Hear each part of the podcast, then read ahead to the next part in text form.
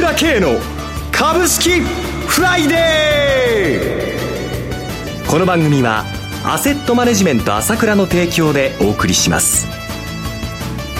皆さんおはようございます。アシスタントの金内彩子です。先週に引き続き浜田節子アナウンサーに代わって金内がお届けします。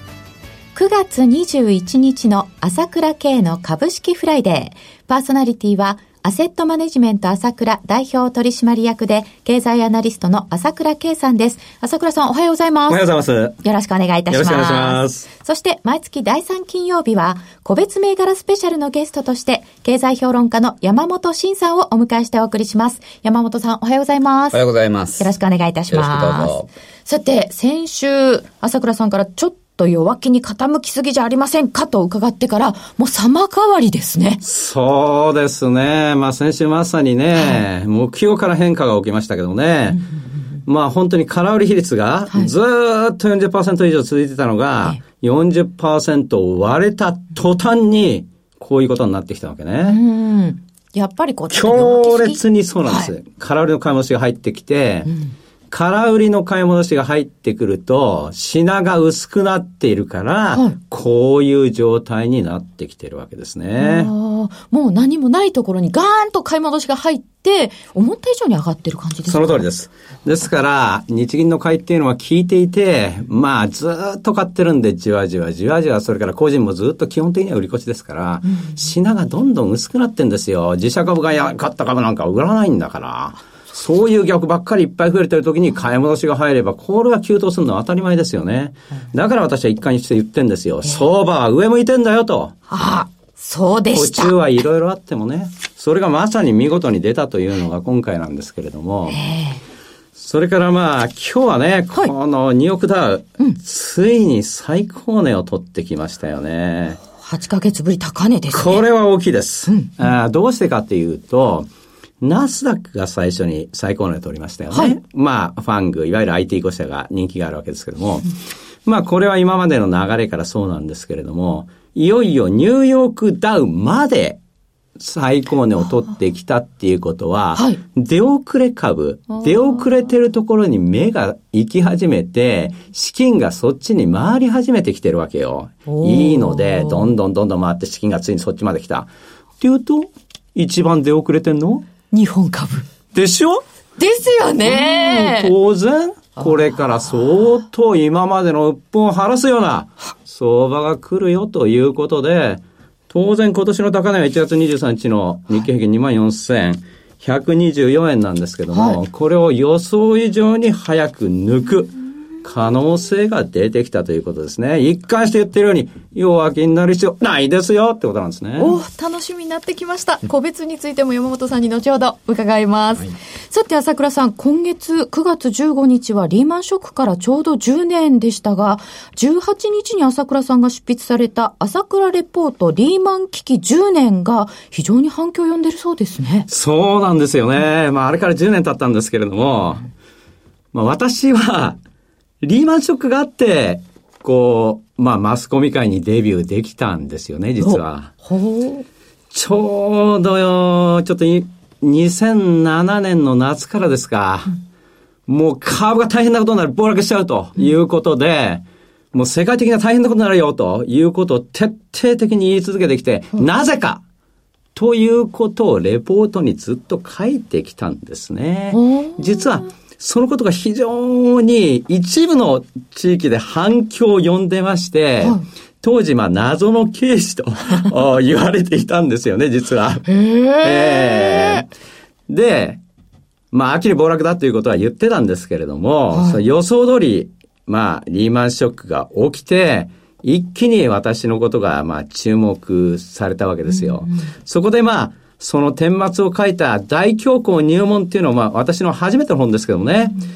これをまあ、あその2008年、暮れに出版したらいきなり、はい、まあビジネス書としてはベストセラーで7万部売れるという大ヒットになっちゃって、そこで朝倉慶ということでデビューしたこと、デビューできたんですね。そうなんですね。今でこそ買いと言ってますが、この2008年の時は売れ売れ売れということしか言っていなかったんですよ。だから、私の、まあ、いわゆる、こういった証券人生って言いますか、はい、私に関係してた、えー、関係している人たちです、お客様、実は一番儲かったのはリーマンショックの時なんです。めちゃくちゃ儲かったのはリーマンショックなんですね。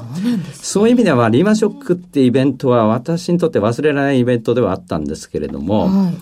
その後、まあ株の話はあまりしてなかったんですけども、2000、まあ、経済評論みたいな話ですよね、主に。はいで、2012年からですね、初めて株だなと思って、うん、株が買いだと。ということで、2012年から言い始めて、その、それも本を書いたんですね。はい、2013年、株式投資に答えがあるという本を書いて、まあ、一番早く、こう、相場に関しては、チョキーっていうことでやってきたと思うんですね。はい、その後は一貫して、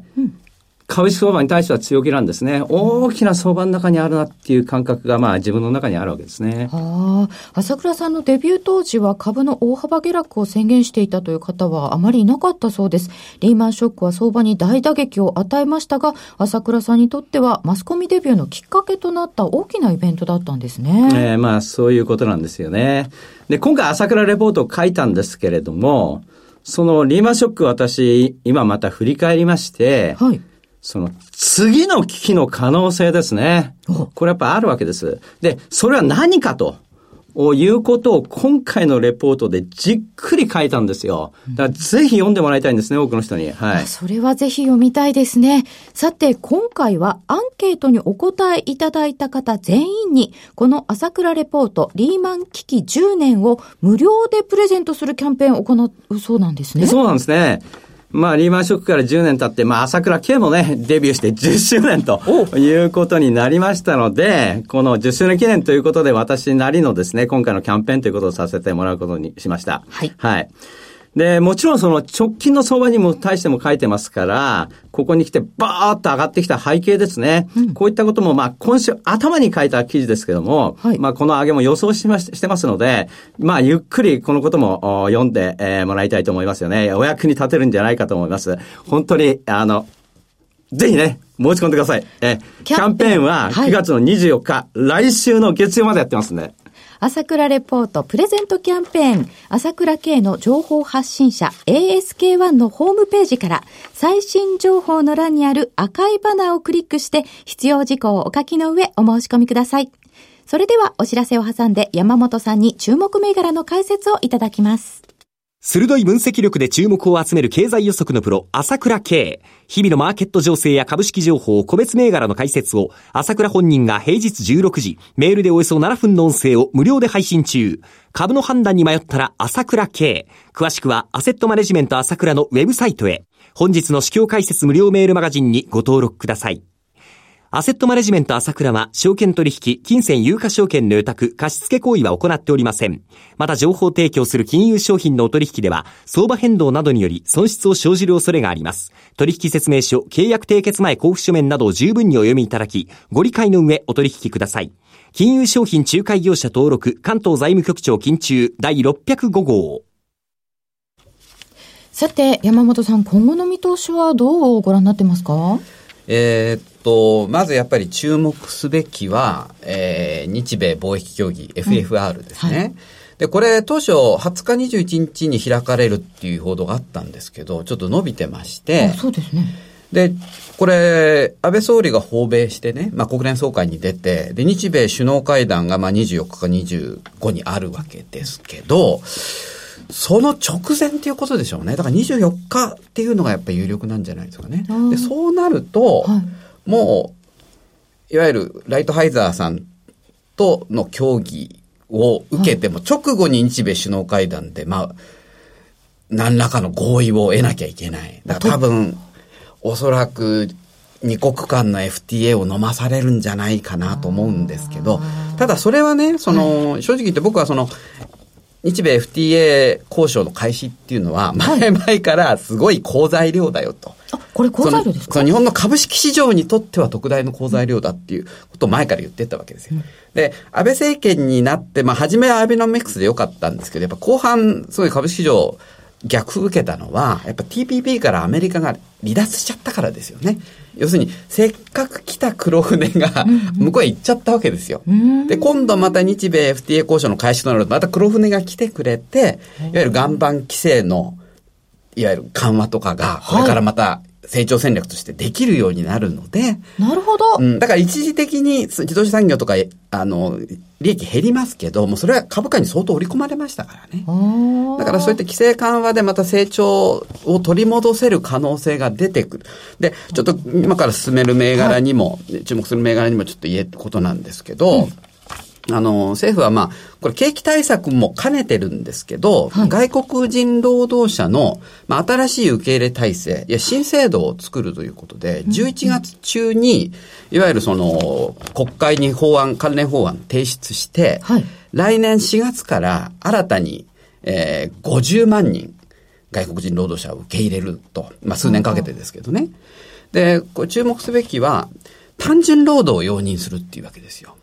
今までダメだったね。今までダメだったわけですね。はい、いわゆる何らかの事実がなければダメだったんですけど、うん、今回は、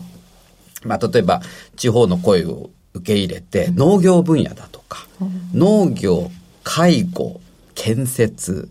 え宿泊、造船。まあ一応5業種に限定されるみたいなんですけどね。50万人入ってきますよと。ただ、50万人入ってくると言っても、今日本の人口って去年1年間で40万人減ってますからね。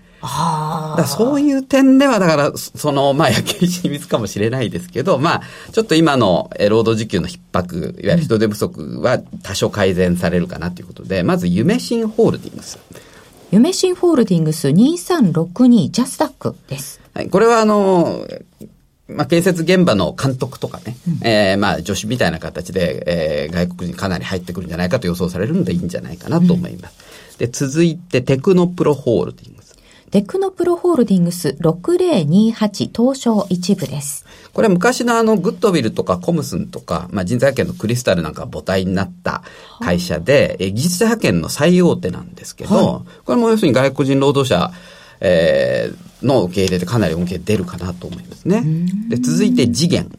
次元3679東証一部。こちらもあの、求人だとか不動産だとか宿泊なんかの、まあ、検索プラットフォームで、えー、いわゆる検索から応募から問い合わせまで一括してできるっていうところが売りですね。はい。以上、夢新ホールディングステクノプロ次元3つ挙げていただきました。早いもので番組もそろそろ終わりのお時間となってまいりました今朝のゲストは経済評論家の山本慎さんパーソナリティはアセットマネジメント朝倉代表取締役で経済アナリストの朝倉圭さんでした。お二人ともありがとうございました。失礼しました。私朝倉圭が代表を務めます。アセットマネジメント朝倉では SBI 証券楽天証券証券ジャパンウェルスナビの口座開設業務を行っています。私どものホームページから証券会社のコードを作っていただきますと週2回無料で銘柄情報をお届けするサービスがありますのでぜひご利用ください。それでは今日は週末金曜日頑張っていくぞ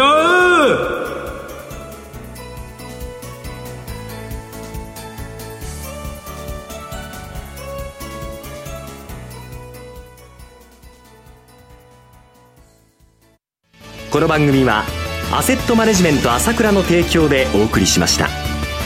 最終的な投資判断は皆様ご自身でなさってください。